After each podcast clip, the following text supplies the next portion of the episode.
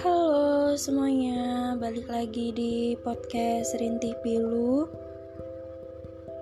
uh, Kali ini aku bakal ngebahas friendzone. Mungkin kalau kalian yang udah ngikutin aku dari lama, aku juga sempat upload tentang friendzone juga, tapi di topik yang sebelumnya aku lebih cerita ke aku yang lagi di masa friendzone. Tapi kali ini aku bakal ngasih tips caranya biar nggak friendzone lagi dan cara ngindarinya. Atau kenapa sih kalian bisa jadi friendzone gitu? Terjebak dalam friendzone adalah hal yang tidak mengenakan dan ngebuat kalian bingung. Ya, saat kamu terjebak dalam sebuah hubungan friendzone, kamu itu tipe orang yang mana nih? Tipe orang yang nge-friendzonein atau orang yang di-friendzonein? Kalau kamu orang yang di-friendzonein, kamu pasti ngerasa friendzone adalah hal yang gak menyenangkan dan ngebuat kamu bertanya-tanya, gimana sih sebenarnya perasaan dia sama aku? Atau kamu malah ngerasa kalau kamu itu orang yang baperan.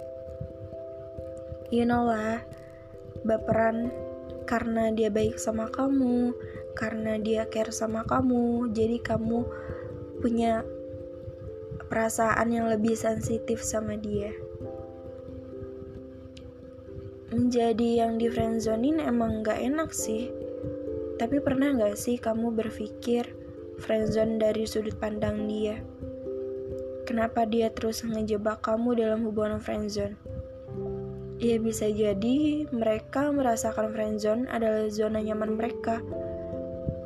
Mereka enggan melangkah ke hubungan selanjutnya karena dua alasan.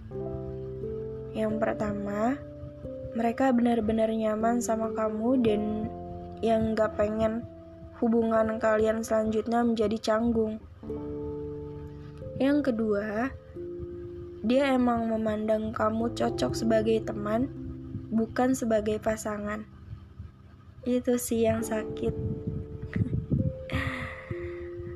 Oh iya, sebelumnya buat kalian yang gak tahu friendzone, friendzone itu sebuah situasi pertemanan di antara cewek dan cowok yang salah satunya memiliki ketertarikan khusus. Ya, bisa dibilang friendzone adalah karena pertemanan lawan jenis. Kayaknya pertemanan di antara cewek atau cowok nggak mungkin banget kalau nggak ngelibatin perasaan. Ya susah sih, apalagi kita para kaum cewek gitu ya, kayak gampang banget luluh gak sih? Apalagi sama cowok yang suaranya teleponable. Oh my god, itu kayak aduh, jangankan telepon sejam gitu ya, kayak cuman lima menit aja langsung damage-nya tuh ngena banget. Apalagi manggil kayak contoh, lagi apa cantik? Oh my god, padahal kita tahu kalau kita tuh gak punya hubungan khusus sama dia gitu loh. Emang susah sih ya. Dan kali ini uh, alasan kenapa terjebak di friendzone. Ayo, kenapa? Yang pertama itu, dia belum siap berkomitmen sama kamu. Ketika memutuskan untuk menjalin sebuah hubungan, pasti akan ada komitmen yang dilakukan antara kedua belah pihak. Mungkin salah satu alasan kamu terjebak dalam friendzone adalah dia belum siap untuk menjalin hubungan serius karena masih ada prioritas lain yang ingin dicapai. Jadi jangan pede duluan ya. Yang kedua itu, kamu cocok dijadikan teman, bukan pasangan. Beberapa orang memiliki kriteria sendiri, apakah dia cocok menjadi teman atau pasangan. Mungkin kalian merasa nyaman saat ngobrol bersama dan bahasan kalian nyambung. Atau bisa dibilang kita sefrekuensi gitu lah ya. Tapi gak ada dari dia lebih selain sebatas teman. Karena, ya karena kamu nyambung ngobrol sama dia, ya jadinya dijadiin friendzone deh. Aku tahu sakit, pasti sakit banget, apalagi kita yang terlalu berharap. Makanya aku selalu ngingetin ke kalian buat jangan berharap sama manusia. Nanti pencipta kita cemburu loh. Masa yang nyiptain kita, kita gak berharap sih. Yang ketiga, gak mau ngerusak hubungan pertemanan. Nah, ini Ini guys, gini ya, sebenarnya ini bagus sih alasannya, nggak mau ngerusak hubungan pertemanan, karena nantinya kalau misalkan kalian pacaran, kalian udah tahu nih satu sama lain, terus ada problem sedikit, dan nantinya kalian bakal, kalau misalkan nih, misalkan kalian putus, terus ketemu, ya nantinya bakalan canggung walaupun masih ada ikatan baik lah. Setelah putus kita bisa jadi teman lagi gitu ya kan. Tapi nanti bak- kedepannya tuh bakalan canggung buat ngomong sama dia gitu loh. Hal ini sering terjadi sih di pertemanan cewek dan cowok. Kalian ngerasa cocok sama lain, sering curhat-curhatan, jalan bareng, nongkrong bareng. Di satu sisi dia mulai ngerasa suka sama kamu, tapi kamu takut kehilangan. Ya kehilangan sebagai teman gitu kan. Karena kalau udah pacaran nantinya bakal putus dan dia gak ingin kehilangan kamu. Makanya pilih friendzone aja yang tadi aku bilang.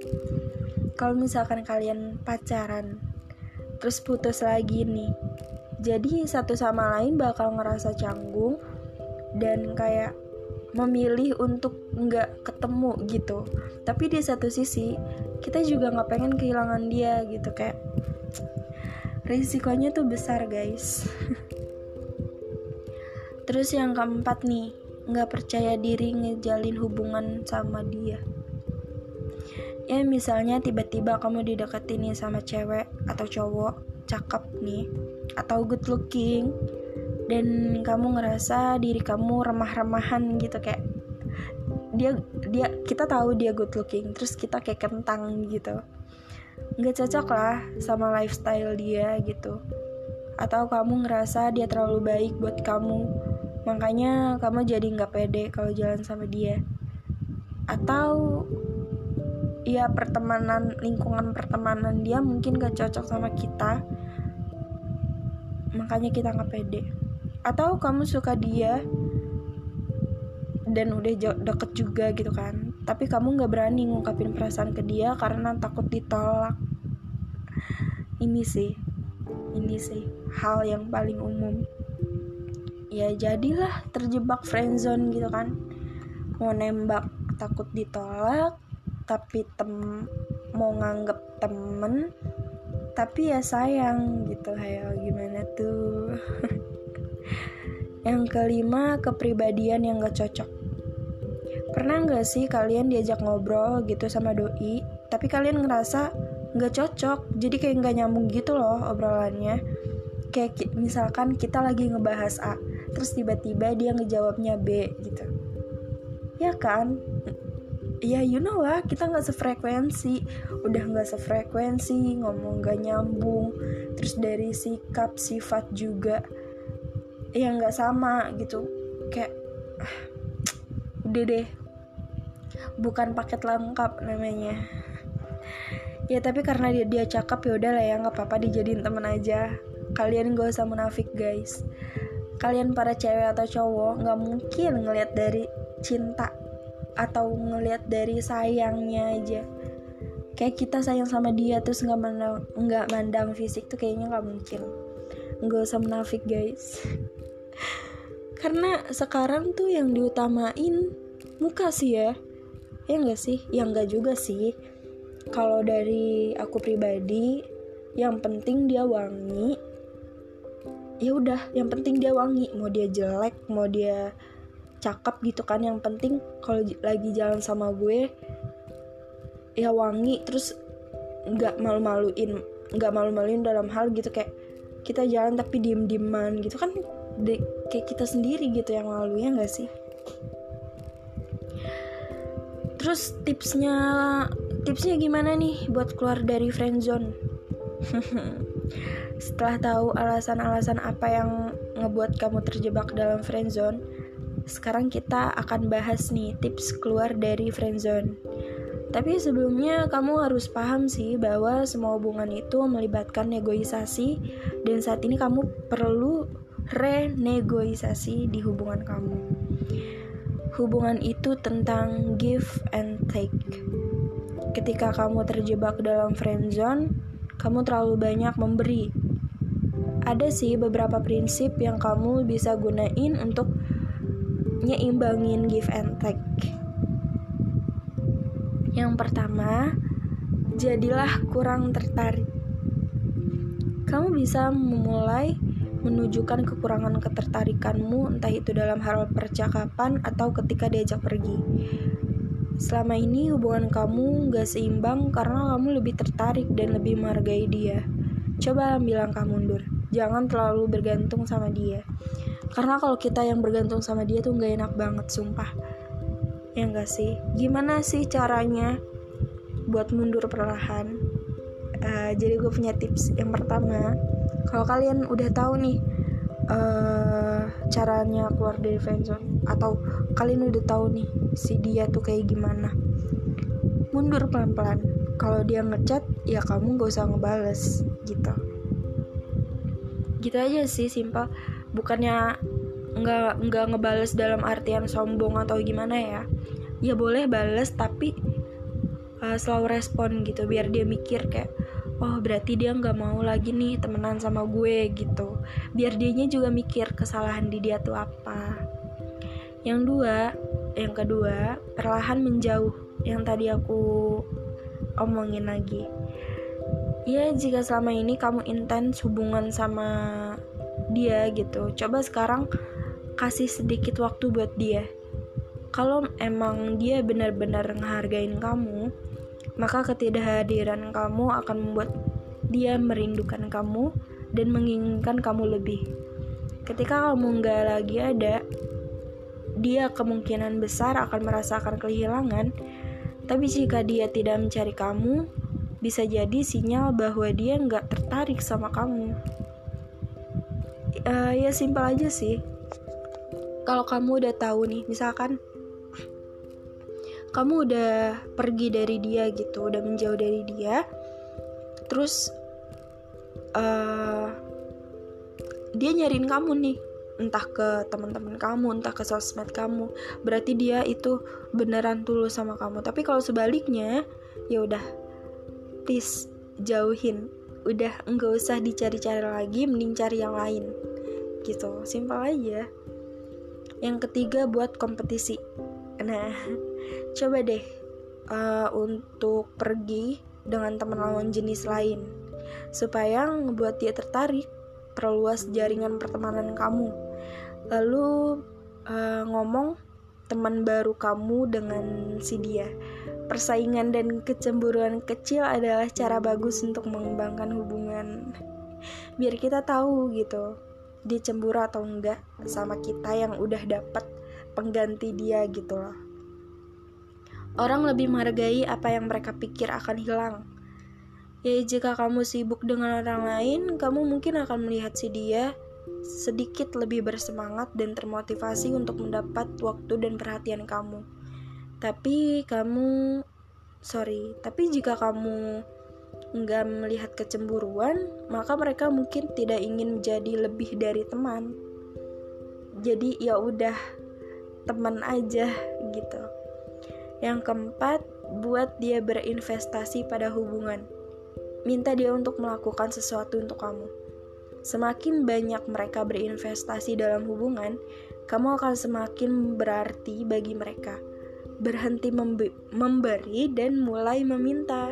Jangan kita yang terus memberi, dia yang meminta, terbalik. Nggak kayak gitu. Misalnya nih, minta dia buat ngajarin kamu sesuatu hal, minta dia untuk nganterin kamu ke suatu tempat, atau minta bantuan untuk memperbaiki sesuatu. Yang kelima, kasih dia hadiah. Jangan lupa untuk bersyukur dan hadiahlah dia ketika dia berperilaku seperti yang kamu mau. Setelah mereka baik e, sama kamu, ingatlah untuk baik pada mereka kembali. Sekarang kamu udah paham belum tentang alasan kamu terjebak dalam friendzone? Kamu atau mereka tidak ingin keluar dari friendzone nyaman kalian. Terus tips buat keluar dari friendzone jangan lupa dipraktekin ya. See you.